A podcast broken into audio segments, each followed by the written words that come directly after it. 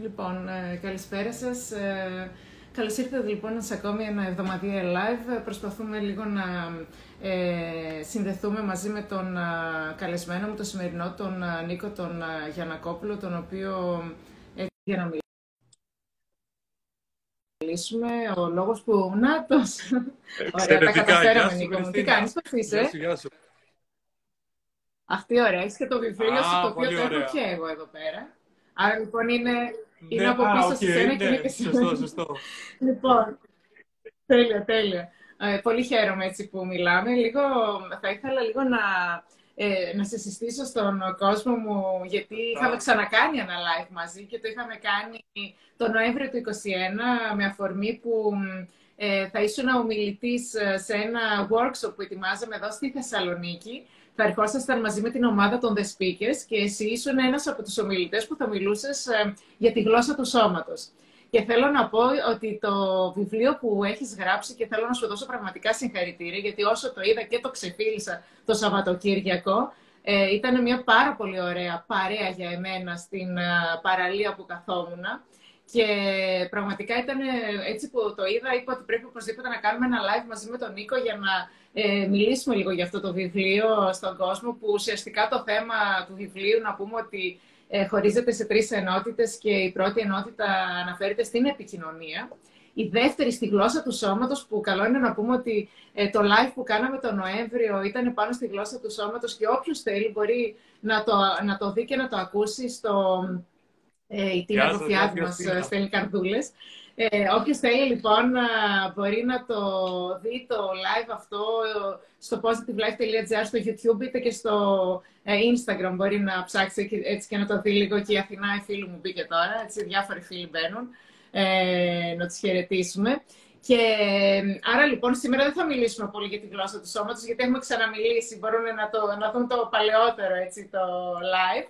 Και θα ήθελα λίγο να ξεκινήσουμε με τον τίτλο του βιβλίου που, που είναι οι τρεις αποτυχίες και ουσιαστικά είναι το πώς η αποτυχία οδηγεί στην αλλαγή και να ξεκινήσουμε με αυτό, με την αλλαγή. Δηλαδή να τα πάρουμε ένα-ένα, γιατί έχεις έναν υπότιτλο ε, κάτω από τον τίτλο σου που λέει ότι ε, η αποτυχία οδηγεί στην αλλαγή, στο να βελτιωθώ και στο να επιτύχω πράγματα μέσω στόχων. Άρα λοιπόν νομίζω να ξεκινήσουμε λίγο να μας αναλύσεις ε, την αλλαγή, έτσι, πώς μια αποτυχία το μας οδηγείς και πάλι. Αλλαγή. Ναι, το, το Δεκέμβρη ήταν υπέροχα και το Δεκέμβρη και το Μάρτιο που ξανακάναμε και το Extra Mile στη Θεσσαλονίκη και ανυπομονώ να το επαναλάβουμε. Μία αλλαγή σε σένα βλέπω, νομίζω, τουλάχιστον το τατουάζ εδώ το καινούριο με τα στεράκια. Σωστά; υπήρχε. Α, okay. Υπήρχε, υπήρχε, αλλά δεν Τώρα ήταν έντονο λοιπόν, μου αρέσει πολύ, μου αρέσει. Και πολύ όμορφο. Ο λόγο... Ναι, ευχαριστώ πολύ για το βιβλίο. Ήταν και κάτι το οποίο ετοίμαζα καιρό. Δεν το περίμενα η αλήθεια να θα τελειώσει τόσο γρήγορα, τόσο άμεσα. Ωστόσο, σκεφτόμουν αρκετά για τον τίτλο, μιας και το είπες οι τρεις αποτυχίες. Αλλά όταν μας ήρθε και η ιδέα με τη διαγώνιο εκεί με τα χ που είναι σαν να νικάμε, σαν να κερδίζουμε, νομίζω ότι σιγουρεύτηκα ότι αυτός ήθελα να είναι ο τίτλος. Ακριβώς. Οπότε το βιβλίο υπότιτλος έχει κάτι θετικό, πώς μπορούμε δηλαδή μια απόρριψη, μια αποτυχία, αν κάτι δεν μπήκε τόσο καλά στη ζωή μας, πώς μπορούμε εμείς, δεν θα γίνει πάντα, αλλά πώς μπορούμε να το κάνουμε κάτι θετικό, κάτι καλό για εμάς. Οπότε αυτό είναι το σκεπτικό μου και μέσα σε αυτό προφανώς έχει πράγματα όπως είπες και εσύ τα οποία αγαπάμε, τα οποία γνωρίζω, τα οποία μελετώ εδώ και χρόνια, όπως η γλώσσα του σώματος που είχαμε κάνει και το extra mile, η επικοινωνία και η σχέση με τον εαυτό μας. Ναι. Ε, θέλω λίγο να μου, να μου πεις, ε, λες ότι ε, όταν αποτυχαίνω, ε, ουσιαστικά αυτό με οδηγεί στην αλλαγή, στο να βελτιωθώ και να πετύχω τους στόχους μου. Πώς μπορώ λοιπόν να βελτιωθώ μετά από μια αποτυχία; Ωραίο, ναι, εννοείται. Και δεν σημαίνει πάντα. Είναι στο χέρι μας βασικά αν θα βελτιωθούμε, τι θα κοιτάξουμε, πού θα εστιάσουμε. Ας υποθέσουμε λοιπόν ότι κάναμε 500, δώσαμε 500 βιογραφικά, τα στείλαμε και μας απέρριψαν από όλα ή κάναμε 50 συνεντεύξεις και ούτε σε μία δεν μας κάλεσαν πίσω. Εκεί λοιπόν η μία επιλογή που έχουμε είναι να στενοχωρηθούμε, να πέσουμε, να πούμε δεν κάνω για τίποτα, ας πούμε κάτι τέτοιο. Αν κάνουμε κάτι τέτοιο, δεν θα, δεν θα βοηθήσει αυτό στο να βελτιωθούμε, στο να αλλάξουμε. Αν από την άλλη τώρα κάνουμε μια αυτοπαρατήρηση και πούμε μήπως μπορώ να βελτιώσω κάτι, μήπως μπορεί να αλλάξω κάτι. Αν λοιπόν μπω στη διαδικασία του να παρατηρήσω, σίγουρα θα βρω κάτι που χρήζει βελτίωσης. Μπορεί να χρειάζεται να μιλήσω με έναν άνθρωπο που είναι ειδικός. Μπορεί να χρειάζεται να μικρύνω, δεν ξέρω, το βιογραφικό μου, να το κάνω πιο ελκυστικό. Και μόνο λοιπόν που θα μπω σε αυτή τη διαδικασία να πειράζω πράγματα, κατά πάσα πιθανότητα θα πάει προς το καλύτερο. Το ένα κομμάτι λοιπόν είναι αυτό. Το δεύτερο κομμάτι έχει να κάνει με το πού θα εστιάσουμε. Θα εστιάσουμε στο να στενοχωρηθώ στο να πέσω που θα γίνει και αυτό. Δεν θέλουμε να καταπιέσουμε τον εαυτό μας. Έτσι προφανώς και θα γίνει. Όμως πρέπει να καταλάβουμε ότι εκείνη τη στιγμή υπάρχει πολλή ενέργεια μέσα μας. Ακόμα και να νομίζουμε ότι το μόνο που θέλουμε είναι να καθίσουμε στον καναπέ και να στεναχωριόμαστε τέλος πάντων ή οτιδήποτε. Υπάρχει πολλή ενέργεια μέσα μας. Άρα μπορούμε να διοχετεύσουμε όλη αυτή την ενέργεια είτε ώστε να βελτιωθούμε σε αυτό το κομμάτι, είτε ακόμα και να μην μπορούμε να βελτιωθούμε. Γιατί ξέρεις, μπορεί να είναι μια αποτυχία που είναι στο χέρι μας να την κάνουμε επιτυχία, αλλά μπορεί να είναι και κάτι το οποίο δεν είναι στο χέρι μας. Αν, για παράδειγμα, θέλουμε να είμαστε με έναν άνθρωπο και αυτός δεν θέλει, εντάξει, μπορούμε να το επικοινωνήσουμε, να το προσπαθήσουμε, αλλά αν δεν θέλει με τίποτα, δεν είναι στο χέρι μας. Οπότε εκεί αυτό που μπορούμε να κάνουμε είναι να βρούμε κάτι άλλο που μας αρέσει όμως Μπορεί να είναι κάτι στον ελεύθερο χρόνο μας, μπορεί επαγγελματικά, μπορεί με φίλους μας, με έναν άλλο άνθρωπο. Και να εστιάσουμε εκεί, να ρίξουμε όλη την ενέργειά μας εκεί και σίγουρα θα έχουμε πολλή ενέργεια μετά από αυτό. Okay.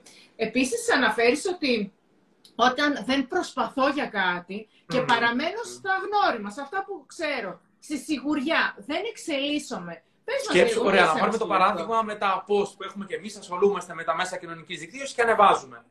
Δεν λέμε να αλλάζουμε κάθε εβδομάδα ή post ή γραφικά ή οτιδήποτε, όμως αν ανεβάζουμε για δύο χρόνια ασταμάτητα το ίδιο γραφικό, στο ίδιο στυλ, λογικά είτε μπορεί να πέσουμε κιόλας σε αλληλεπιδράσεις κτλ.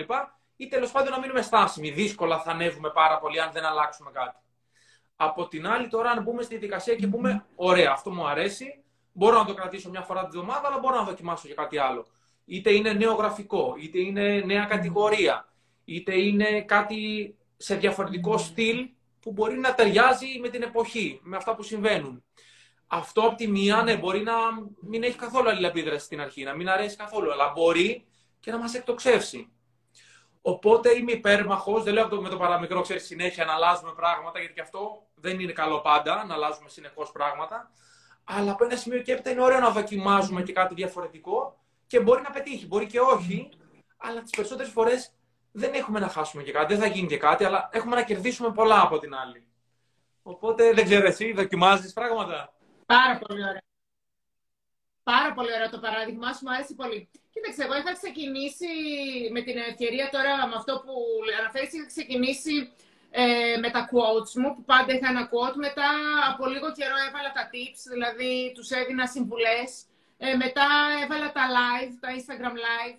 Μετά, δηλαδή, και εγώ προσθέτω συνέχεια πράγματα ε, που, για να δείξει κάτι διαφορετικό. Και βλέπεις ότι τα quotes αρέσουν, μετά είδα ότι τα tips άρεσαν πιο πολύ, οι συμβουλές είδα ότι αρέσουν πιο πολύ από τα quotes. Μετά τα live είδα ότι αρέσουν πάρα πολύ και γι' αυτό και τα έχω κρατήσει 1,5 χρόνο σε μια σταθερή πορεία. Δηλαδή, κάνω ένα live κάθε εβδομάδα στην αρχή.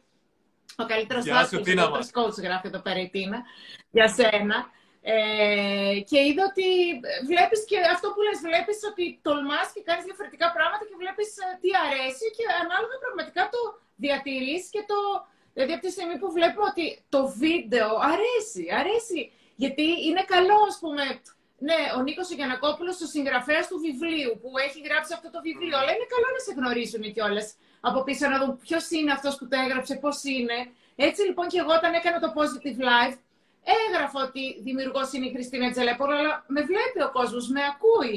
Άρα λοιπόν και εγώ προσπαθώ πραγματάκια και σίγουρα ε, θα προσπαθώ να εξελίσσω με συνέχεια και να πηγαίνω παρακάτω με αυτά που γίνονται. Σε... Συμφωνώ απόλυτα μαζί σου και ήταν ένα, ήταν ένα πάρα πολύ ωραίο παράδειγμα. Okay, ναι, και σε βλέπουμε ότι εξελίσσεται, ότι αλλάζει και αυτό είναι το σημαντικό. Και όπως είπαμε, δεν θα γίνει και κάτι και να ανεβάσεις κάτι που δεν έχει αλληλεπίδραση, απλά μπορεί να το σταματήσεις, αλλά δεν θα χάσεις και κάτι. Οπότε αυτό είναι το σκεπτικό νομίζω που καλούμαστε να έχουμε. Ναι, απ' την άλλη, πάνω σε αυτό μπορούμε να πούμε κιόλας ότι μπορείς έτσι να βλέπεις και τα διάφορα ενδιαφέροντα του κόσμου και να πιάνεις και ε, περισσότερο κόσμο. Δηλαδή, άλλο στο δικό μου τουλάχιστον το κομμάτι, σε άλλον τον ενδιαφέρει, βλέπω τον ενδιαφέρει προσωπική ανάπτυξη, σε άλλον τον ενδιαφέρει να, να διαβάσει για συναυλίες, για σινεμά, για, ε, για το φαγητό, για συνταγές. Δηλαδή, έχει διαφορετικά πραγματάκια και πραγματικά βλέπουμε τι αρέσει πιο πολύ, όντως, και δίνουμε έτσι έμφαση στο παραπάνω. Λοιπόν, πάμε λίγο παρακάτω σε σχέση με το βιβλίο σου, που στις τρεις αποτυχίες αναλύσει, καταρχήν αναλύσει για τον τρόπο που στο πρώτο σου έχεις, μια, έχεις τρεις ενότητες, όπως είπα στην αρχή, και η πρώτη ενότητα βασίζεται στην επικοινωνία, που ουσιαστικά είναι και το κομμάτι με το οποίο ασχολείσαι κιόλας, έτσι, πιο πολύ νομίζω, είναι και η δουλειά σου κιόλας.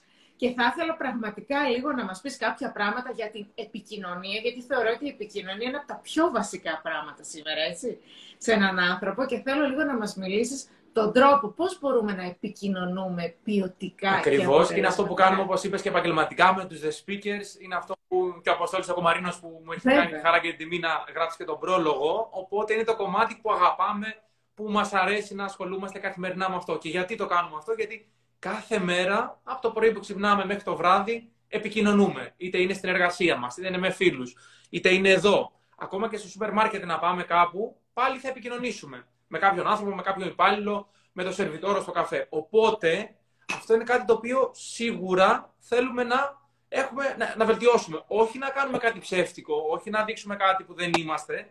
Αντίθετα, να δείξουμε τον καλύτερό μας σε αυτό, την αλήθεια μας, αυτό που πραγματικά πρεσβεύουμε. Οπότε σε αυτό το κομμάτι, στην επικοινωνία, είναι, είναι πάρα πολύ μεγάλο κομμάτι. Αυτό που θα ήθελα να σταθώ εγώ είναι στις ερωτήσεις πρώτα απ' όλα που κάνουμε στους άλλους. Δηλαδή, αν είμαστε με έναν νέο άνθρωπο και τον ρωτάμε τα τετριμένα, τα βασικά, οκ, okay, εντάξει, θα μας απαντήσει, αλλά δεν θα έχει ενδιαφέρον να μας ξαναδεί, δεν θα μείνουμε στο μυαλό του, δεν θα πάμε την επικοινωνία ένα βήμα παρακάτω. Όπως λέμε, εννοείται μπορεί να ρωτήσουμε την ηλικία, τι έχει σπουδάσει, αλλά πραγματικά πόσο σημαντικό είναι σε έναν άνθρωπο που μόλις γνωρίσαμε να μάθουμε πόσο ετών είναι ή τι έχει σπουδάσει. Εννοείται θα το μάθουμε, αλλά δεν είναι τη στιγμή, δεν είναι στην αρχή.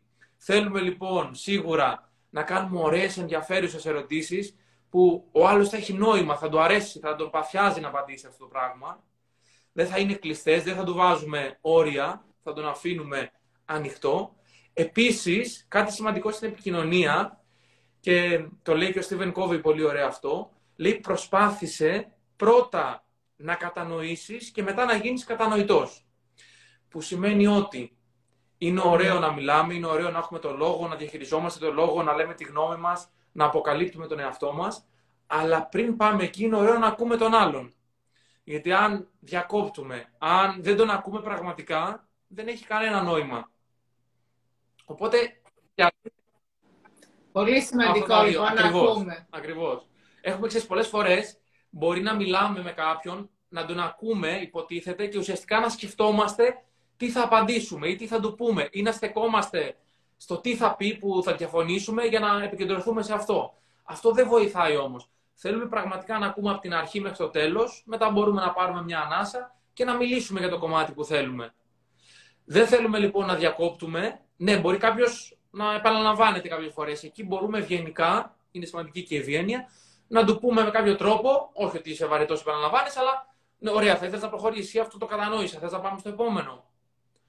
Επίσης, και να κλείσω με το κομμάτι της επικοινωνίας, γιατί είπαμε δεν θέλουμε να διακόπτουμε τους άλλους, αλλά δεν θέλουμε να αφήνουμε και τους άλλους να μας διακόπτουν. Γιατί ξέρεις, πολλές φορές ωραία ευγένεια, ωραίο το να δίνουμε το λόγο, αλλά πρέπει και εμείς να πάρουμε το χρόνο μας να μιλήσουμε, να πούμε αυτό που θέλουμε. Οπότε εντάξει, αν γίνει μια φορά, δεν έγινε και κάτι προφανώς. Αλλά αν το δούμε το κάνει συνεχόμενα, θα χρειαστεί με ευγενικό τρόπο να πούμε ότι ξέρεις τι, κάτσε να τελειώσω αυτό που θέλω να σου πω και αμέσως ε, μου απαντάς, παίρνεις το λόγο. Οπότε για αρχή αυτό θέλω. Και ξέρεις τι άλλο. Θέλω λίγο να μας πεις λίγο και για τη δύναμη των λέξεων. Γιατί θυμάμαι ότι όταν α, κάναμε και αρκετά σεμινάρια ε, για την επικοινωνία. Ε, μας, είχες, ε, μας έλεγες για τις λέξεις και πόσο είναι σημαντικό να μαθαίνουμε νέες λέξεις και θέλω λίγο να μας πεις για τις λέξεις όταν επικοινωνούμε για τις λέξεις που χρησιμοποιούμε. Μίλησα μας λίγο είναι στο, στα workshop που κάναμε το speaking που έχει να κάνει με την επικοινωνία, το δημόσιο λόγο, την παρακίνηση. Λέγαμε λοιπόν για τις θετικές λέξεις. Τι σημαίνει αυτό; Μπορεί, για παράδειγμα, να ας πούμε ότι μιλούσαμε στο τηλέφωνο ή μιλούσα με κάποιον στο τηλέφωνο και μου ζητάει κάτι και δεν μπορώ να το κάνω. Είναι μια χαρά. Είναι άλλο να του πω, η αλήθεια είναι, αύριο έχω κανονίσει, οπότε μπορούμε να το δούμε μια άλλη μέρα. Και άλλο να πω, δυστυχώς αύριο έχω κανονίσει. Δεν λέω ότι, ότι έγινε κάτι, ότι να χρησιμοποιήσουμε τη λέξη δυστυχώς θα γίνει κάτι, αλλά βγάζουμε μια άρνηση, κάτι αρνητικό και εστιάζει ο άλλος. Υπάρχουν λοιπόν λέξεις, σκέψου τη λέξη που χρησιμοποιούμε και πολλές φορές στο λόγο, το, την εκμετάλλευση, το να εκμεταλλευτώ. Λέμε να εκμεταλλευτώ την ευκαιρία. Εντάξει, δεν έγινε και κάτι από τη μία, ωστόσο, αν το σκεφτούμε, η λέξη εκμετάλλευση έχει μέσα κάτι αρνητικό. Ενώ το να αξιοποιήσω την ευκαιρία είναι πιο θετικό, πιο όμορφο. Ή τελευταίο, που και αυτό το λέμε συχνά και είναι πολύ συνηθισμένο, η λέξη φοβερός και τρομερός που λέμε. Μπορεί να μην έχουμε συνείδηση και να λέμε πέρασα φοβερά χθες και να θέλουμε να πούμε ότι ήταν εξαιρετικά, ότι περάσαμε υπέροχα. Αν το σκεφτούμε όμως, όλοι εδώ, η λέξη φοβερός, η λέξη τρομερός έχει μέσα το φόβο και το τρόμο. Οπότε, αν σκεφτούμε λίγο παραπάνω από εδώ και πέρα, συνειδητά, αν ακούμε τον εαυτό μας, καταρχάς θα μας βοηθήσει αυτό γιατί μπορεί να αλλάξουμε και άλλα πράγματα. Μπορεί, αν τον ακούμε συνειδητά τον εαυτό μας, να καταλάβουμε ότι επαναλαμβάνουμε λέξεις. Μπορεί, για παράδειγμα, να λέμε συνεχώς έτσι, σωστά. Να λέμε, είναι κάποιες λέξεις το σωστά και το έτσι που πολλές φορές τις λέμε συνεχώς. Οπότε, αν παρατηρούμε τον εαυτό μας, θα το κατανοήσουμε και θα το μειώσουμε λίγο μετά. Άρα πρέπει να παρατηρούμε, είναι καλό να παρατηρούμε λοιπόν ε, το, τον εαυτό μας αυτά που λέει, έτσι, και όταν παρατηρείς τον εαυτό σου διορθώνεσαι. Πολύ ωραίο, μου άρεσε πολύ. Θέλω λίγο να σταθώ και στο, στο θέμα της επικοινωνίας που, που γράφει στο βιβλίο σου πώς μπορώ να πείθω μέσω της ομιλίας μου. Πώς μπορώ να πείσω κάποιον. Πολύ ωραίο. Μιλάω. Καταρχάς, ε, ναι. Όλα ωραία, αφού εσύ τα γράψεις αυτά. Μα, είναι ωραία γιατί είναι ξέρεις, στη ζωή μας όλα αυτά, οπότε μπορεί να πει κάποιος ή για τις διαπραγματεύσεις. Να πει κάποιος, Μα εγώ ξέρεις, δεν κάνω ένα επάγγελμα, δεν διαπραγματεύομαι, δεν χρειάζεται να πείσω κάποιον. Γιατί έχεις στο μυαλό του τη διαπραγμάτευση από την πλευρά, ξέρεις, να είμαστε για ένα δάνειο, να είμαστε με μια τράπεζα, να είμαστε με μια κάτι τέτοιο. Αν το σκεφτούμε όμως, η διαπραγμάτευση υπάρχει παντού στη ζωή μας. Δηλαδή, αν μετά, όταν κλείσουμε εδώ το live, όταν τελειώσει, το ολοκληρώσουμε, και κάποιο εδώ από τα παιδιά που βλέπω και να και ο Παναγιώτης από την ομάδα μας, από τους speakers, μπορεί λοιπόν να μας προτείνουν να πάμε κάπου. Ακόμα και αυτό είναι μια διαπραγμάτευση. Το αν θα πάμε, το πού θα πάμε είναι μια διαπραγμάτευση. Μπορεί ο άλλος να μας προτείνει η άλλη πλευρά, ο άλλος άνθρωπος, να θέλει ας πούμε, να πάμε δεν ξέρω, για φαγητό και εμείς να μην έχουμε όρεξη σήμερα ή να θέλουμε να κάνουμε διατροφή, μιας και είναι και το καλοκαίρι τώρα. Και να προτιμούμε τη βόλτα. Οπότε εκεί είναι μια διαπραγμάτευση. Το αν θα μπορέσουμε να τον πείσουμε να πάμε τη βόλτα μας τελικά.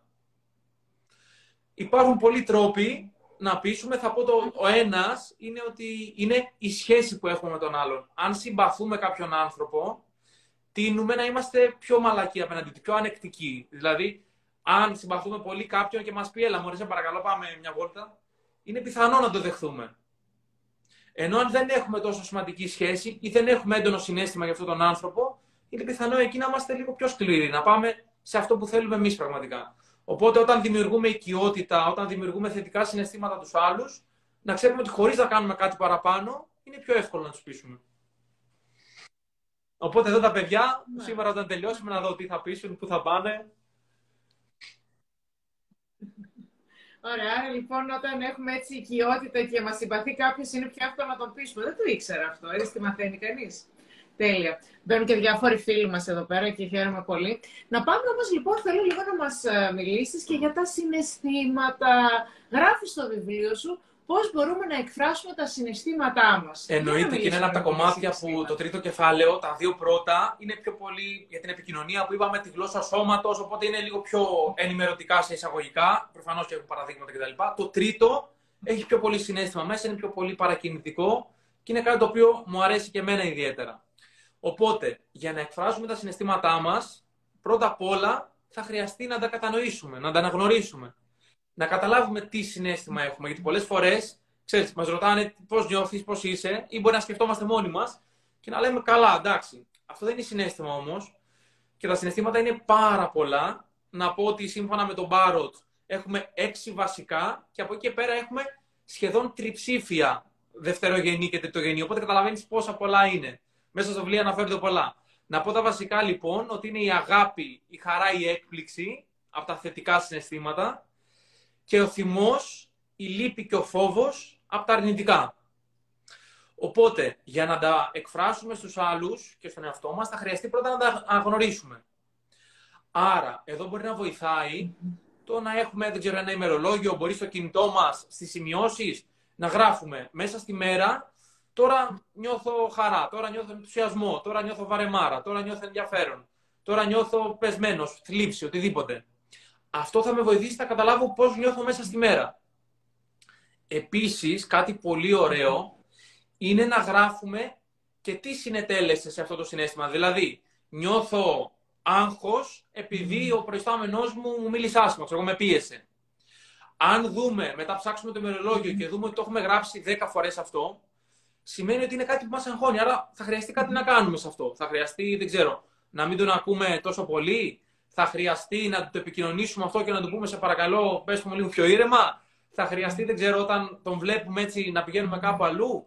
Πάντως κάτι θα κάνουμε. Από την άλλη, μπορεί μόνο μία φορά να γράψαμε ότι πιέστηκα επειδή μου μίλησε ο προϊστάμενος μου έτσι. Αν συνέβη μόνο μία φορά, τότε ή μπορεί απλά να έχει μια περίεργη μέρα, μια δύσκολη μέρα, τέλος πάντων και αυτός να πιέστηκε και να συνέβη αυτό, ή μπορεί και εμείς οι ίδιοι να μην το πάθαμε λόγω του προϊσταμένου, αλλά λόγω ενός άλλου γεγονότος και να νομίζουμε ότι είναι τον προϊστάμενο. Οπότε είναι ωραίο να καταγράφουμε, είτε σε χαρτί, είτε στο κινητό μας, οπουδήποτε, για να μπορούμε να δούμε υπάρχει μοτίβο, συμβαίνει κάθε φορά ή συνέβη μόνο τώρα. Ωραία, λοιπόν. Καταγραφή συναισθημάτων, να τα καταγράφουμε, να βλέπουμε τι μας προκάλεσε το συνέστημα. Μας μίλησες για έξι συναισθήματα, πάρα πολύ ωραία. Τα τρία είναι έτσι χαράς και τα τρία είναι λύπης και θυμού και στεναχώριας και φόβου. Ε, και είναι καλό λοιπόν να τα καταγράφουμε συνήθως που λένε και για απογραφή, έτσι, να κάνουμε μια απογραφή στο τέλος της ημέρας και στην απογραφή μας να, να γράψουμε πώς ένιωσα και τι με στεναχώρησε και τι μου το προκάλεσε. Πω, πω, φοβερό και μέσα από αυτό βγάζεις πράγματα και βλέπεις ε, πώς ε, μετά από κάποια στιγμή, άμα επαναλαμβάνεται. Και να πούμε εδώ, γιατί πολλές φορές νιώθουμε περίεργα αν έχουμε ένα αρνητικό συνέστημα, ότι είναι απόλυτα φυσιολογικό να έχουμε. Δεν γίνεται να έχουμε συνεχώς όλη τη μέρα ή κάθε μέρα μόνο θετικά συναισθήματα. Άμα το συνέβαινε αυτό, κάτι ίσως δεν κατανοούμε εμείς καλά. Κάτι είμαστε μάλλον σε έναν άλλο κόσμο. Οπότε είναι μια χαρά να έχουμε και αρνητικά συναισθήματα, αρκεί όπως λέει και η Κριστίν Νεφ, να τα βιώνουμε με συνειδητότητα. Δηλαδή, και να, να μην τα καταπνίγουμε, να μην λέμε εντάξει δεν έγινε κάτι, μια χαρά είμαι, να αναγνωρίζουμε, να λέμε ναι, οκ, δεν είμαι τόσο καλά, αλλά όχι και να τα διογκώνουμε, ξέρεις, οκ, να πούμε μια μέρα, μισή ώρα, μια ώρα, το βιώνω, το κάνω, μετά όμως προχωράω. Γιατί αν δεν προχωρήσω, έστω και σε εισαγωγικά, έτσι λίγο με το ζόρι, να πω ότι εντάξει, θα βγω, δεν έχω πολύ όρεξη, αλλά ας βγω σήμερα αφού δεν βγήκα και χθες. Αν δεν το κάνω αυτό, θα το συνεχίζω να το βιώνω το αρνητικό συνέστημα μέχρι να συμβεί κάτι. Οπότε είναι ωραίο μετά από ένα χρονικό διάστημα, έστω και ε, εμείς, χωρίς να το θέλουμε 100%, να πούμε ότι ωραία, πάμε να κάνουμε κάτι άλλο. Μπορεί να νιώσουμε καλύτερα. Τέλειο. Έτσι αυτό που είπαμε και από την αρχή, να διαλέγουμε να κάνουμε ναι. νέα πράγματα και να τολμάμε. Ε, πάρα πολύ ωραία έτσι, όλο αυτό που είπαμε για τα συναισθήματα. Μου άρεσε πάρα πολύ και είπαμε ότι δεν θα μιλήσουμε πολύ για τη γλώσσα του σώματος, αλλά ας πούμε δύο-τρία πραγματάκια. Δηλαδή, Θέλω λίγο να μας πεις, γιατί είναι από τα αγαπημένα σε αυτά. Έτσι, μου αρέσει όταν τα λες κιόλας. Ε, τα θυμάμαι κιόλας που μου τα έχεις πει. Πώς λοιπόν μπορούμε να καταλάβουμε όταν κάποιος okay. Ε, μας λέει ψέματα, όταν δεν ενδιαφέρεται για εμάς και, ή, και δεν μας βλέπει ερωτικά. Να πούμε λίγο αυτά τα τρία. Έτσι, για να τους κάνουμε να μπουν να δουν όλο το live Σωστό. για τη γλώσσα του σώματος πριν κάποιους μήνες, να τους βάλουμε λίγο στο σποράκι λίγο. Α ξεκινήσουμε λοιπόν πώς μπορούμε να καταλάβουμε. Για πάμε λοιπόν για να ψάξουν και τα παιδιά να, να βρουν για τη γλώσσα του σώματος διάφορα πράγματα. Είχαμε και ένα άρθρο από ό,τι θυμάμαι, οπότε ναι. Έχουν πολλά πράγματα. Βέβαια! Στο positivelife.gr μπορείτε λοιπόν να μπείτε και να. Αν κουκλάρετε για τη γλώσσα του σώματος, έχουμε και άρθρο του. Οπότε έχουν πράγματα να δουν. Τέλειο. Για πάμε λοιπόν. Πώς, Πώς μπορούμε να καταλάβουμε όταν κάποιος μας λέει ψέματα από την γλώσσα Πάμε να ξεκινήσουμε λοιπόν με αυτό το ενδιαφέρον. Να πούμε καταρχάς ότι σε απόλυτο βαθμό δεν μπορούμε να είμαστε ποτέ σίγουροι, ούτε και τα μηχανήματα, τα λογισμικά δεν μπορούν να το καταλάβουν. Ωστόσο, είναι σημαντικό να γνωρίζουμε, να ξέρουμε ίσως πώς αντιδρά ο άλλος. Για να καταλάβουμε αν αυτό το κάνει πρώτη φορά ή είναι κάτι το οποίο είναι μια συνηθισμένη κίνησή του. Επίσης, και θα πάμε στην γλώσσα του σώματος, ο καλύτερος τρόπος για να καταλάβουμε αν λέει ψέματα είναι να κάνουμε όσο το δυνατόν πιο περίεργες, πιο απαιτητικές ερωτήσεις και ταυτόχρονα να το κοιτάζουμε. Γιατί αν δεν το ρωτάμε και πολλά πράγματα, ναι, εκεί θα είναι σε εύκολη θέση, οπότε δεν θα καταλάβουμε κάτι. Αν όμως τον φέρνουμε σε εισαγωγικά λίγο σε δύσκολη θέση, τον μπερδεύουμε, τον κουράζουμε, εκεί θα φανεί στο σώμα του. Και πώς θα φανεί τώρα; Και ανάλυση. Ακριβώς. Αναλυτικές δύσκολες, με λεπτομέρεια, να ψάξεις λεπτομέρεια. Οπότε εκεί θα μπερδευτεί λίγο. Ταυτόχρονα λοιπόν με τις ερωτήσεις μπορούμε να κοιτάσουμε τι κάνει. Αν δούμε λοιπόν ότι αρχίζει και αγχώνεται, ότι αρχίζει και κάνει κάποιες έντονες κινήσεις με τα χέρια.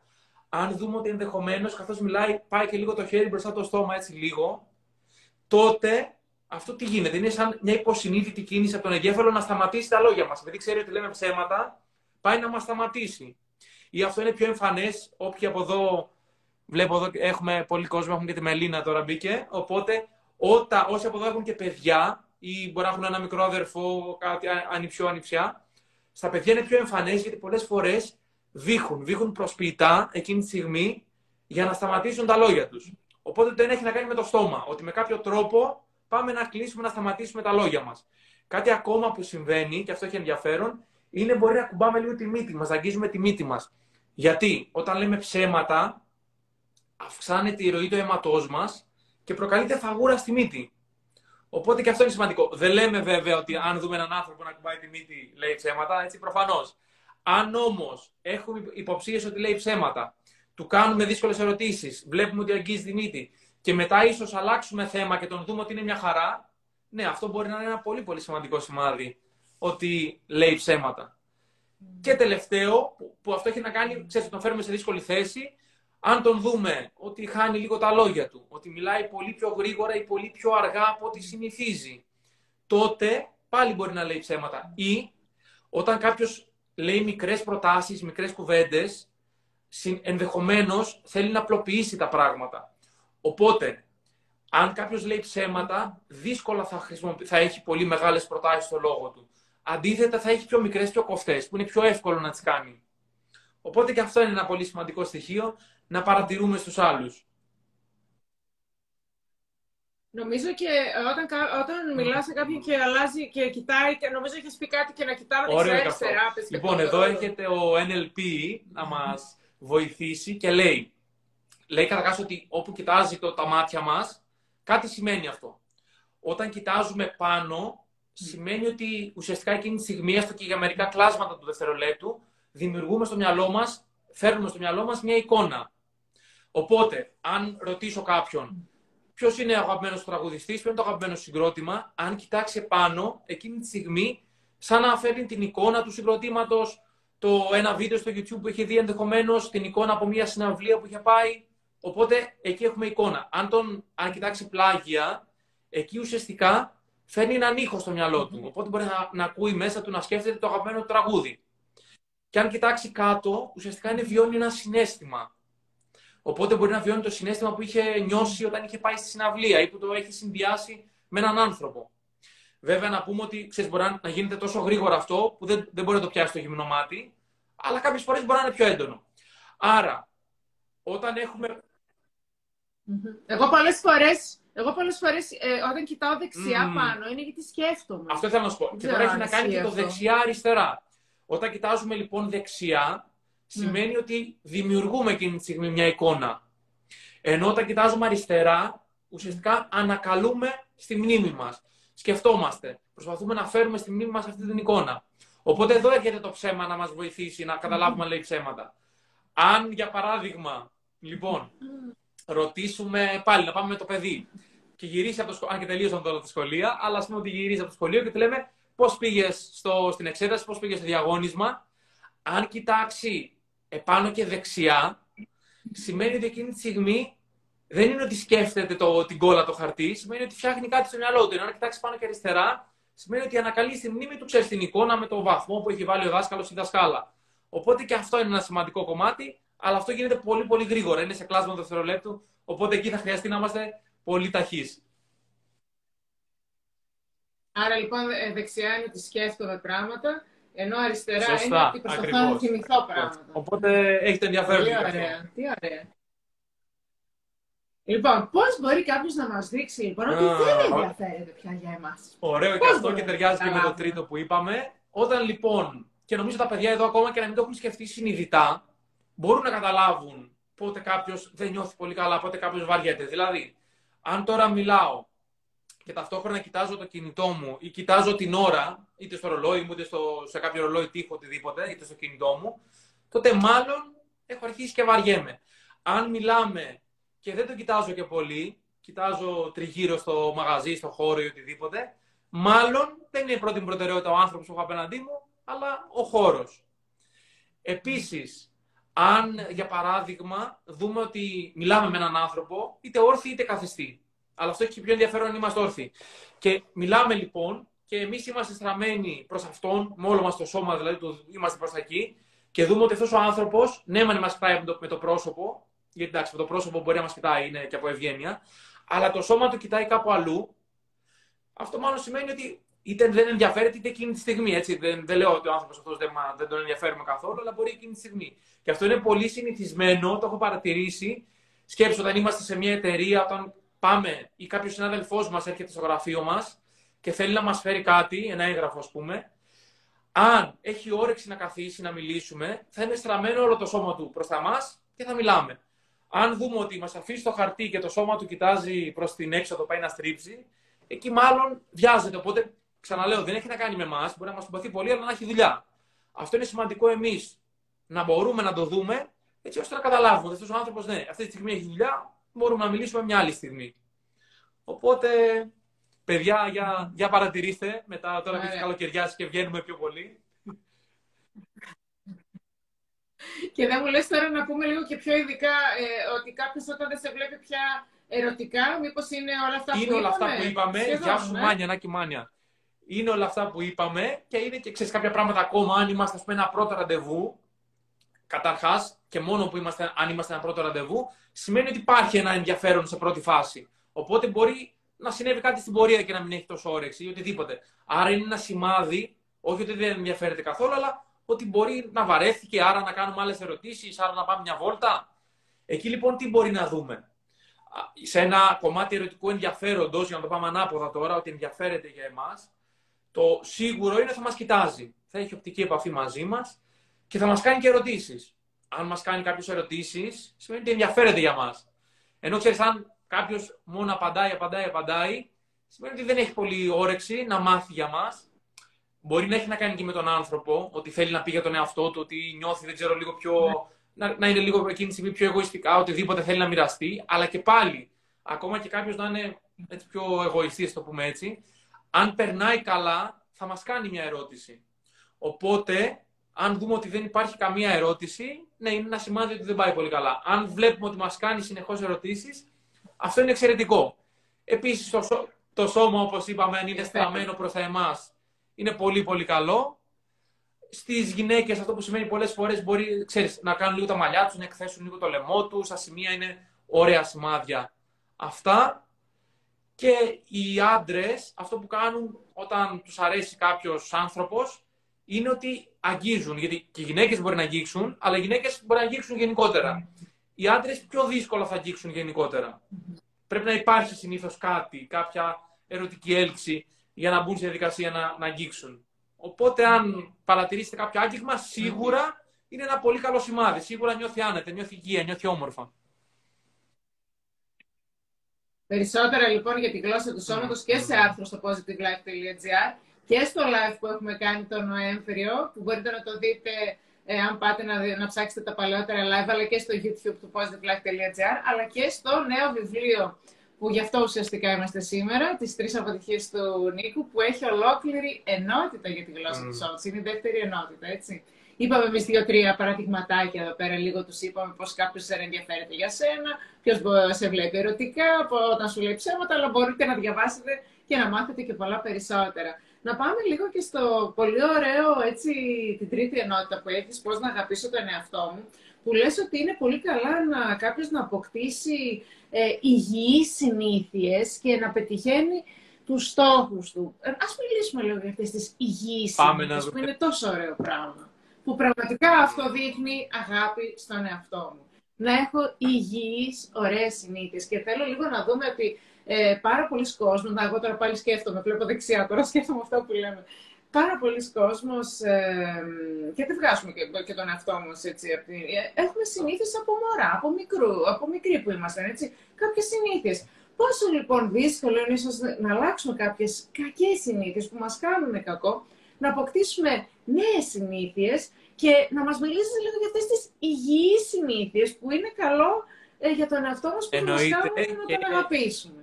Πάρα πολύ ωραίο κομμάτι αυτό. Οι συνήθειες, αυτό που κάνουμε καθημερινά, σε μεγάλο βαθμό, είμαστε και τελικά εμείς. Δεν έχει σημασία τι κάνουμε μία στο τόσο, δεν έχει σημασία τι κάνουμε μία φορά το μήνα. Σημασία έχει τι κάνουμε σε καθημερινή βάση. Αυτό μας διαμορφώνει, αυτό μας καθοριζει Εδώ λοιπόν, μιας και το είπες, υπάρχουν και διάφορες έρευνες που λένε για το χρόνο που χρειάζεται για να έχουμε μια νέα συνήθεια. Άλλες έρευνες λένε για 66 μέρες. Υπάρχουν έρευνες που λένε για 21 μέρες. Δεν θα ήθελα να σταθούμε σε αυτό, γιατί έχει να κάνει με πολλούς παράγοντες.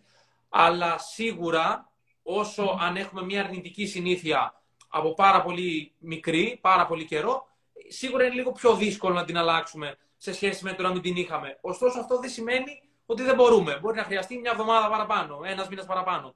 Αλλά μέχρι εκεί, έτσι.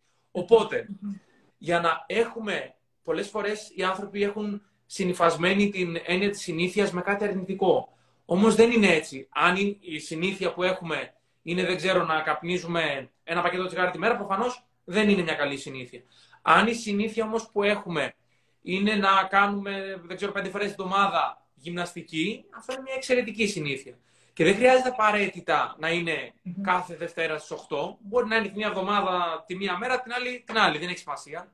Απλά όταν είναι και σε συγκεκριμένο χρόνο, δηλαδή ξέρουμε ότι κάθε Δευτέρα, Τετάρτη, Παρασκευή στις 8, αυτό μας βοηθάει για να τη διατηρήσουμε. Άρα, για να έχουμε μια νέα συνήθεια, τι μπορεί να είναι αυτό; Μπορεί να είναι να κάνουμε διατροφή, να προσέχουμε το σώμα μας λίγο παραπάνω, να χάσουμε κάποια κιλά, να ξεκινήσουμε διάβασμα, να ξεκινήσουμε να, να, να βλέπουμε κινηματογράφο, να πηγαίνουμε κινηματογράφο. Εκεί λοιπόν τι θα χρειαστεί; Πρώτα απ' όλα θα χρειαστεί να βρούμε όσο το δυνατόν πιο πολλούς λόγους που θέλουμε να το κάνουμε αυτό. Δηλαδή, αν πω ότι θέλω να χάσω 10 κιλά για το καλοκαίρι, απλά για να έχω ωραίο σώμα στην παραλία, εντάξει, είναι ένας λόγος, αλλά μπορεί να μην έχουμε πάρα πολύ κίνητρο, είναι ένας λόγος μέχρι εκεί. Αν όμως πούμε, θέλω να χάσω τα 10 κιλά και για να έχω ωραίο σώμα στην παραλία και για να είμαι πιο υγιής και για να μπορώ να κάνω γυμναστική και για να μπορώ να απολαμβάνω, δεν ξέρω, με τους φίλους μου, αυτό έχω, όσο πιο, πολλές, πιο πολλούς λόγους έχω, τόσο πιο πολλά θα είναι τα κίνητρα και τελικά μάλλον θα το κάνω πράξη. Το ένα είναι αυτό. Το δεύτερο είναι όσο μπορούμε να κάνουμε τη συνήθεια εύκολη. Δηλαδή, ακου, ακούγεται απλό, αλλά σκέψου, μιας και πιάσαμε το κομμάτι τώρα της διατροφής. Είναι άλλο να έχω στο τραπέζι της κουζίνας μου τα φαγητά που θέλω να τρώω μέσα στη μέρα και στο ψυγείο τέλος πάντων. Και είναι άλλο να τα έχω κρύψει σε ένα ντουλάπι και να κάνω πέντε λεπτά μέχρι να τα βρω. Είναι άλλο πράγμα να έχω τα παπούτσια, στο, τα παπούτσια της γυμναστικής και τα ρούχα της γυμναστικής κάπου εύκολο να τα πιάνω και είναι άλλο να τα έχω στην αποθήκη μου και να χρειάζεται κάθε μέρα να πηγαίνω στην αποθήκη. Οπότε θα χρειαστεί να το, να το κάνουμε όσο πιο εύκολο γίνεται. Να μην μας πάρει χρόνο, να μην μας δυσκολέψει. Mm-hmm. Επίσης, τελευταίο που θα πω είναι να το συνδυάσουμε με κάτι άλλο. Δηλαδή, αν πω ότι, αν ξέρω μάλλον, ότι κάθε μέρα στις, μετά, το, μετά τη δουλειά μου στις 6 γυρίζω σπίτι και δεν ξέρω πετάω το σκουπίδι, πήγαινα στο σούπερ μάρκετ κάθε μέρα. Θα βοηθήσει να πω ότι μετά το σούπερ μάρκετ θα κάνω γυμναστική κατευθείαν ή πριν το σούπερ μάρκετ θα κάνω γυμναστική κατευθείαν. Οπότε να το, αυτό, να το, όταν το συνδυάσουμε με μια συνήθεια που ήδη έχουμε, αυτό θα μας βοηθήσει ιδιαίτερα. Οπότε αυτά τα τρία βήματα σε πρώτη φάση, το να βρούμε όλους τους λόγους που θέλουμε να το κάνουμε, να την κάνουμε εύκολη όσο γίνεται, να μην δυσκολεύουμε τον εαυτό μας και να τη συνδυάσουμε με κάτι άλλο, σε πρώτη φάση νομίζω ότι είναι εξαιρετικά. Και είχαμε κάνει και ένα secret workshop με τον Dean Καρνάζη, που είναι με τους speakers, που είναι ένας υπερμαραθωνοδρόμος, ομογενής και ζει στις Ηνωμένες Πολιτείες Αμερικής και έλεγε, που ο συγκεκριμένος προφανώς κάνει σχεδόν κάθε μέρα προπόνηση για να μπορεί να ανταπεξέρχεται σε όλα αυτά τα πράγματα, έλεγε ότι το πιο δύσκολο, ποιο λέτε ότι είναι στην προπόνηση; Το να είσαι, ε, να προσπαθείς να βάλεις στο μυαλό σου. Αυτό ουσιαστικά, το να, να, ουσιαστικά το να δέσεις τα κορδόνια σου, να βάλεις τα παπούτσια. Μετά όλα παίρνουν και πάνε στον αυτόματο πιλότο, γιατί ξέρεις τι θα κάνεις, το έχεις συνηθίσει. Η δυσκολία είναι εκεί, το πρώτο βήμα. Οπότε, σε εισαγωγικά, ναι, θα χρειαστεί ίσως να πιέσουμε τον εαυτό μας, να πούμε εντάξει, πάμε, μετά θα βγει, θα έρθει. Και αν το έχουμε κάνει και συνήθεια, το κάνουμε και πολύ καιρό, μετά δεν θα μας είναι δύσκολο. σα ίσα θα μας είναι πιο δύσκολο να μην το κάνουμε παρά να το κάνουμε. Οπότε θέλει λίγο υπομονή στην αρχή. Αυτό. Okay. Μάλιστα. Πολύ ωραία. Όχι, αυτό μου άρεσε πάρα πολύ για τις υγιείς ε, συνήθειες, για μια νέα συνήθεια, πώς μπορείς να την κάνεις, πώς μπορείς να την πετύχεις. Έχεις κάποια συνήθεια που... Μου άρεσε πάρα πολύ. Να πεις ουσιαστικά τους λόγους mm. και ότι δεν φτάνει μόνο ένας Όσο λόγος. Όσο πιο πολύ, ε, ναι, τόσο καλύτερο. Έχεις κάποια συνήθεια που θέλεις να ξεκινήσεις; Μπορείς να σκεφτείς; Τώρα τα έχουμε πει και το φορές. Αυτό το θέμα του φαγητού, ρε παιδί. Ανέβασα και ένα άρθρο προχθές για τη συναισθηματικό φαγητό, δηλαδή το πιάνω από εδώ, το πιάνω από εκεί. Βρίσκεις λόγους, σημαντικό είναι όμως. Ψάχνεις λόγους, οπότε καλό είναι. Ναι, δηλαδή, ξέρεις, στην, στον κορονοϊό ε, ήμουνα ευτυχώς πολύ επιμελής. Ε, έχασα 6 κιλά, ας πούμε, και ήμουνα, ήμουνα πολύ χαρούμενη με αυτό. Γιατί άκουσα και πολλούς που έβαλαν κιλά στον κορονοϊό, γιατί πολλοί κόσμοι βολεύτηκε, κάθισε στον καναπέ, ε, μπύρες, πίτσες, αυτά, Netflix, ήταν πολλοί κόσμος, πολλοί κόσμος ήταν έτσι και άκουσα ότι ειδικά και το νούμερο 6 το άκουγα πάρα πολύ, όλοι 6 κιλά έλεγαν ότι έβαλα. Τέλος πάντων, εγώ ευτυχώς ήμουν από αυτούς που έχασα τα 6. Απλά μετά ε, είναι αυτό ότι ρε παιδί μου, βγαίνει την Κυριακή το μεσημέρι να φας, ε, το λίγο χάνεται και θέλει να βρεις όχι μόνο ένα λόγο. Τελικά είναι αυτό που είπες. Δεν πρέπει να έχω μόνο ένα λόγο, πρέπει να έχω τρει-τέσσερι για να έχω στο μυαλό μου για να μπορεί να γίνεται τελικά. Οπότε περιμένω ναι. νέα σου και την πρόοδο. Θα προσπαθήσουμε να το κάνουμε. Και την πρόοδο, ναι. Τέλος πάντων. Ε, ναι, και με τη γυμναστική δεν είναι μόνο η διατροφή, είναι και η γυμναστική μια πολύ καλή συνήθεια, είναι πολλά. Ε, πάμε λίγο παρακάτω, εκτός από τις υγιείς συνήθειες που είναι πολύ ωραίο και όποιος το έχει χάσει θα ε, το δημοσιεύσουμε το live και είναι καλό έτσι να το ακούσουν αυτό για τι συνήθειες. Σε μένα μου άρεσε πάρα πολύ. Θέλω λίγο ε, να μας μιλήσεις και για την αυτοπεποίθηση, γιατί στο βιβλίο σου μιλάς ε, για το πώς μπορούμε, πώς κάποιος μπορεί να ενισχύσει την αυτοπεποίθησή του.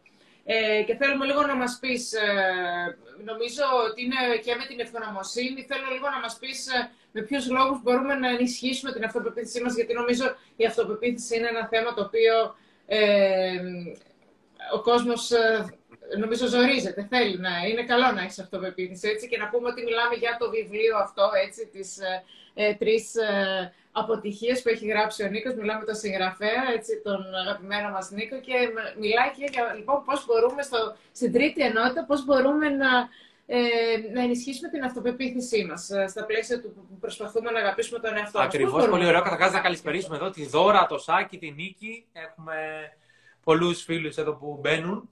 Αυτό το κομμάτι λοιπόν που το αναφέρω και στο βιβλίο είναι ότι μπορεί να μην το έχουμε συνειδητοποιήσει και να λέμε δεν έχω αυτοπεποίθηση. Ωστόσο αυτό Όπως καταλαβαίνουμε, δεν είναι αλήθεια. Να μην έχουμε σε αυτοπεποίθηση σε κάποιο κομμάτι, σε κάποιο τομέα, προφανώς και μπορεί να συμβαίνει. Να μην έχουμε γενικά αυτοπεποίθηση σε κανένα τομέα, δεν γίνεται.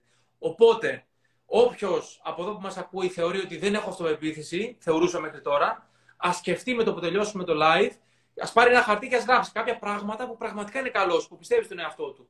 Μπορεί να είναι, δεν ξέρω, η ζωγραφική, να είναι καλός μουσικός, να είναι καλός να μαγειρεύει καλά, να είναι καλός φίλος. Αλλά σίγουρα σε κάποιους τομείς, σε κάποια πράγματα είμαστε καλοί. Τώρα, ναι, σε κάποια άλλα μπορεί να μην είμαστε καλοί, μπορεί να μην έχουμε αυτοπεποίθηση και αυτό μπορώ να το κατανοήσω. Εκεί λοιπόν θα χρειαστεί να καταλάβουμε ποιος τομέας είναι αυτός. Είναι για παράδειγμα, δεν είμαι καλός στην επικοινωνία μου με τους άλλους; Μπορεί να σημαίνει αυτό. Μετά θα χρειαστεί να δούμε, θέλω να βελτιωθώ ή γιατί θέλω να βελτιωθώ; Τι θα μου κάνει αυτό; Γιατί Πάλι τους λόγους. Ακριβώς. Αν ας πούμε, εγώ τώρα πω δεν είμαι καλός στο τέννη, που δεν είμαι γιατί δεν ξέρω, δεν έχω για κάποιο λόγο όμως ιδιαίτερο να είμαι, οπότε μπορεί να το ξεχάσω. Να μην έχω λόγο. Αν πω όμως δεν έχω αυτοπεποίθηση στην επικοινωνία, αλλά πω ναι, αλλά η επικοινωνία υπάρχει παντού στη ζωή μου. Αν βελτιωθώ, θα βελτιώσω τι σχέσει μου, θα βελτιωθώ επαγγελματικά. Οπότε ναι, θέλω να το ψάξω. Δεν γίνεται από μια στιγμή στην άλλη να πούμε ναι, έχω αυτοπεποίθηση, γιατί αν το πούμε αυτό, ξέρεις, δεν θα πηγάζει και από κάπου, οπότε θα είναι ψεύτικο. Θα μπορεί να μας προκαλέσει παραπάνω προβλήματα και ζητήματα. Θα χρειαστεί λοιπόν να δούμε ποιο είναι αυτό το κομμάτι που δεν έχουμε αυτοπεποίθηση και θέλουμε να βελτιωθούμε και μετά να κάνουμε τα πάντα για να βελτιωθούμε. Δηλαδή, αν είναι, ας μην πούμε την επικοινωνία τώρα, ας πούμε κάτι άλλο. Αν πούμε ότι δεν είμαι καλός στην κιθάρα. Παίζω λίγο κιθάρα, αλλά δεν είμαι καλός και θέλω να βελτιωθώ. Τι θα κάνω; Υπάρχουν πάρα πολλά πράγματα να κάνω. Το πρώτο είναι να πω ότι ωραία θα ξεκινήσω να κάνω προπόνηση μόνος μου. Και αυτό μπορεί να είναι στο ποδόσφαιρο, στο μπάσκετ, μπορεί να είναι στην επικοινωνία, μπορεί να είναι οπουδήποτε, στη ζωγραφική, σε πάρα πολλά πράγματα. Άρα το ένα είναι να αρχίσω μόνος μου, να προσπαθώ να προπονούμε. Σε κάποια πράγματα μπορώ να το κάνω, όπως στην κιθάρα που είπαμε. Μετά θα χρειαστεί να δω υπάρχουν βιβλία, υπάρχουν σεμινάρια, υπάρχουν άρθρα που μπορούν να μου πούν κάτι παραπάνω, που μπορούν να με βελτιώσουν. Οπότε, οπουδήποτε και αν δεν νιώθω, και εδώ έρχεται και η επικοινωνία να βοηθήσει, αν δούμε ότι δεν νιώθω καλά με το πώς επικοινωνώ, υπάρχουν τόσα πολλά βιβλία, σεμινάρια, podcast που μπορεί να ακούσει κάποιος. Οπότε αυτό είναι ένα έναυσμα. Ακούγοντας εκεί, διαβάζοντας, θα πει ναι, βρήκα ένα, δύο, τρία πράγματα. Μετά θα χρειαστεί, α, αυτό είναι πολύ ωραίο στη ζωή μας, να έχουμε κάποιους ανθρώπους. Τελευταία είναι και της μόδας η λέξη μέντορας, αλλά κάποιους ανθρώπους τέλος πάντων που μας εμπνέουν, που είναι πολύ καλοί σε αυτό το κομμάτι. Και να τους παρακολουθούμε. Πλέον με τα μέσα κοινωνικής δικτύωσης είναι πολύ εύκολο να βλέπουμε πράγματα. Άρα μπορούμε να τους ακολουθούμε, να βλέπουν τι κάνουν, τι κάνουν καθημερινά, αν το ανεβάζουν. Να βλέπουμε ή να διαβάζουμε κάποια άρθρα τους. Να βλέπουμε αν έχουν δημοσιεύσει κάτι. Να τους βλέπουμε, να πάμε από κοντά να τους δούμε κάπου αν έχουμε τη δυνατότητα. Αυτό λοιπόν, όταν ερχόμαστε σε επαφή με αυτούς τους ανθρώπους, θα αρχίσουμε να κάνουμε αντίστοιχα πράγματα. Όσο πιο κοντά έρθουμε σε επαφή, τόσο, τόσο πιο πολύ θα κάνουμε τα πράγματα.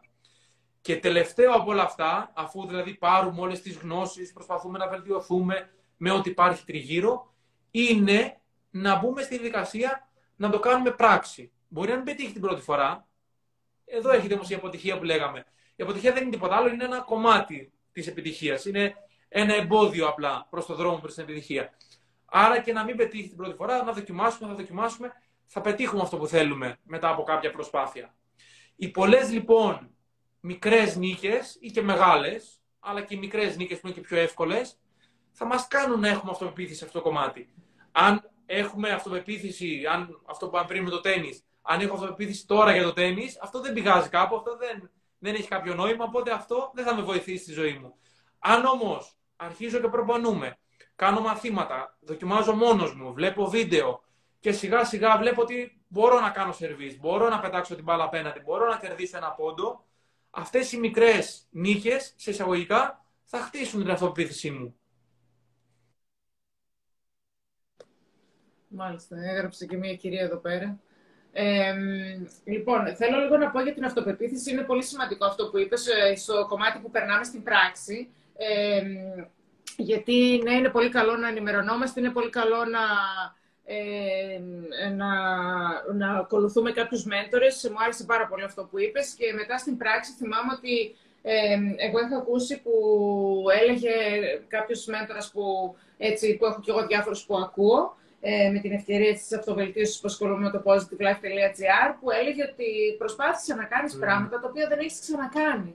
Και έλεγε προσπάθησε να τα κάνεις, ας πούμε, πες αυτό το Σαββατοκύριακο ότι θα προσπαθήσω. Δηλαδή, σε πίεζε αυτός με αυτά που έλεγε και έλεγε αυτό το Σαββατοκύριακο προσπάθησε να το κάνεις. Και θυμάμαι ότι ήθελα να κάνω κάτι από τον προηγούμενο Σεπτέμβριο και όλα έβρισκα δικαιολογίες.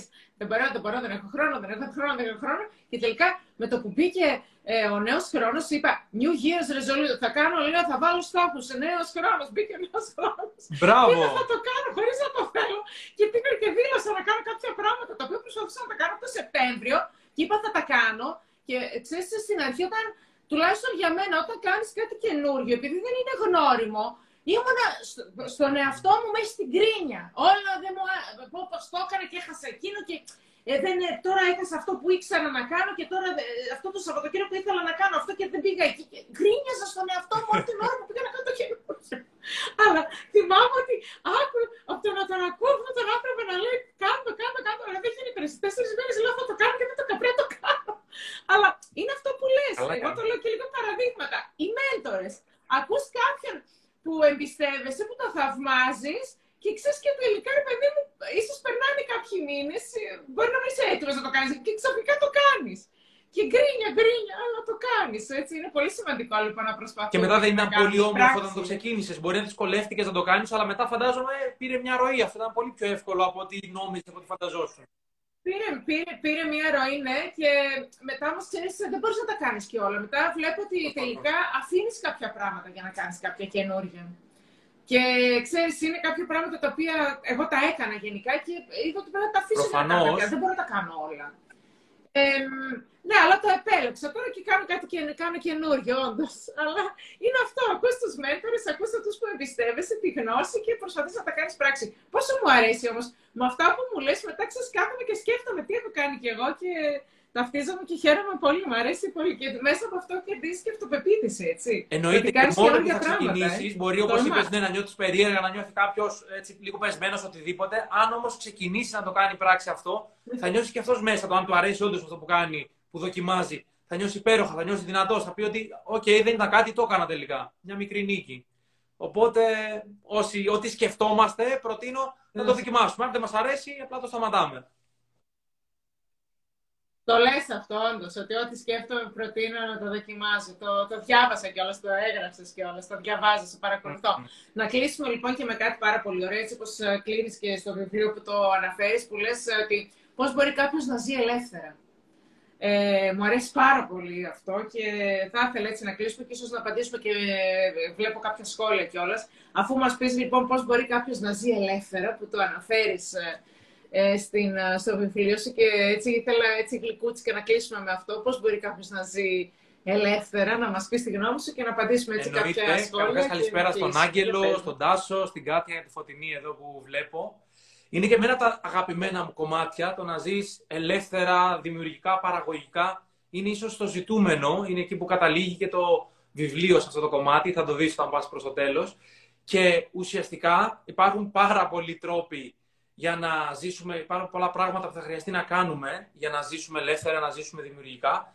Το πιο σημαντικό θα έλεγα είναι να μπορέσουμε να βγάλουμε όσο το δυνατόν γίνεται κάποιες περιοριστικές πεπιθήσεις που έχουμε.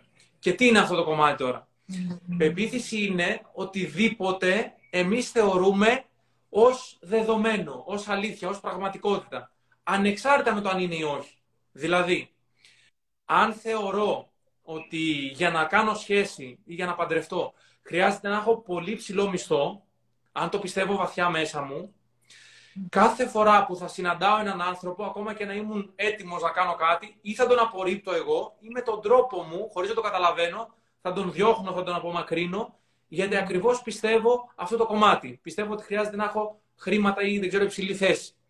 Άρα, ο, ένας από τους, ένα από τα μονοπάτια που θα χρειαστεί να διασχίσουμε για να μπορέσουμε να ζήσουμε ελεύθερα, είναι και πάλι να καταγράψουμε τις περιοριστικές πεπιθήσεις που όλοι έχουμε σε κάποιο βαθμό, σε διάφορους τομείς της ζωής μας. Δηλαδή να πω, προσωπικά, τι μπορεί να πιστεύω και με πηγαίνει πίσω; Μήπως θεωρώ ότι χρειάζεται, δεν ξέρω, να έχω το δικό μου αυτοκίνητο για να κάνω μια σοβαρή σχέση; Μήπως θεωρώ ότι για να πάρω, αν πάμε στην εργασία, για να πάρω προαγωγή, ότι χρειάζεται να έχω, δεν ξέρω, μεταπτυχιακό; Δεν είναι απαραίτητο, εκτός από μερικές περιπτώσεις που μπορεί να είναι εκεί, αλλά σε όλες τις άλλες περιπτώσεις δεν είναι και έχουμε δει ανθρώπους που μπορεί να μην έχουν κάνει πτυχίο και να καταφέρνουν εξαιρετικά πράγματα.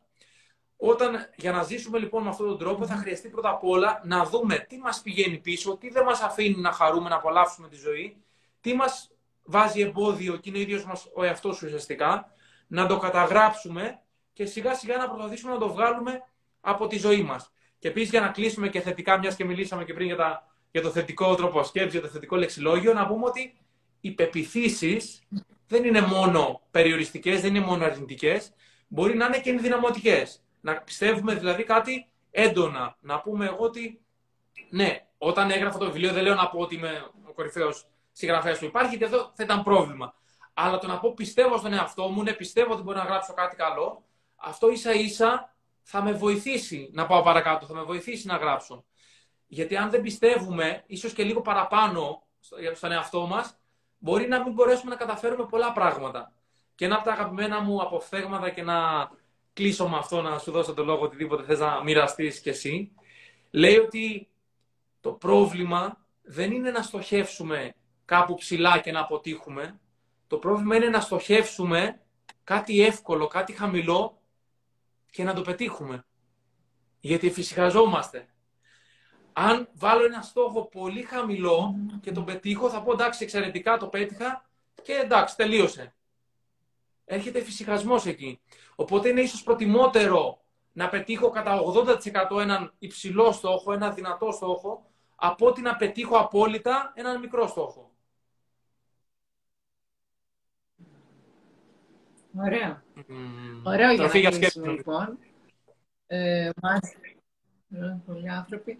Γεια σου, Νίνα. Και αυτό είναι το πρόβλημα τελικά για τις ανθρώπινες... Να, Ας uh, δούμε λίγο και ένα σχόλιο που γράφει η Μίτσι που λέει ότι υπάρχουν πολλοί άνθρωποι αδούλευτοι και αυτό είναι πρόβλημα τελικά για τις ανθρώπινες σχέσεις. Νομίζω αυτό που έχουμε να πούμε εδώ πέρα είναι ότι ε, όταν uh, γίνει ένας ζευγάρι σε ένα σπίτι, μια παρέα και γεγονός ε, ο ένας αρχίζει και δουλεύει τον εαυτό του και ο άλλος δεν τον δουλεύει, πραγματικά θεωρώ ότι πλέον υπάρχει μια σύγκρουση. Έτσι, και υπάρχει, ένα χάσμα, υπάρχει ένα χάσμα, ωστόσο θα πω ότι αν εμείς βελτιωνόμαστε, αφενός μπορεί και να διαφωνούμε με αυτόν τον άνθρωπο, αλλά μπορούμε να διαχειριστούμε καλύτερα την κατάσταση, μπορούμε να διαχειριστούμε καλύτερα κάποια πράγματα, να έχουμε πιο ανοιχτό και καθαρό μυαλό και να κατανοούμε παραπάνω. Αλλά πέρα από αυτό, αν εμείς όντως προσπαθούμε στον εαυτό μας, προσπαθούμε να βελτιωθούμε, προσπαθούμε να κάνουμε πράγματα και φαίνεται αυτό στους άλλους, τότε οι άλλοι θα θέλουν και ήδη να βελτιωθούν, θα θέλουν και ήδη να είναι μαζί μας. Δεν χρειάζεται να τους πείσουμε δηλαδή με τα λόγια ότι ναι, διάβασα αυτό το βιβλίο απαραίτητα. Μπορούμε να προτείνουμε προφανώς, αλλά ή κάνε κάτι για τον εαυτό σου. Αλλά αν το βλέπουν οι άλλοι σε εμάς, αν βλέπουν την αλλαγή, τη βελτίωση, χωρίς να τους πούμε πολλά πράγματα, θα θέλουν οι ίδιοι και οι ίδιοι να μας μοιάσουν να κάνουν πράγματα για να βελτιωθούν. Οπότε το, να, το lead by example, το να δούνε μέσα από εμάς την αλλαγή, τη βελτίωση, θα τους κάνει σίγουρα να θέλουν και οι ίδιοι να βελτιωθούν.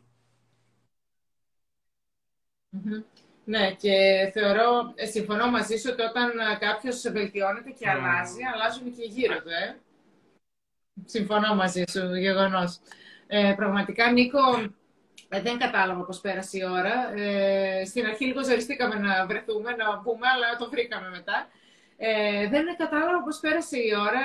Ήταν κάθε φορά που μιλάω μαζί σου είναι τόσο ωραία. Δηλαδή, ε, με βοηθάς τόσο πολύ με όλα αυτά που λες. Ε, και κάθε φορά που τα ακούμε, τα θυμίζεις και είναι σαν να τα ακούω και για πρώτη φορά. Μ' αρέσει που αυτά που ακούω έτσι σκέφτομαι και για μένα, ταυτίζομαι, βλέπω σε τι κατάσταση βρίσκομαι κι εγώ.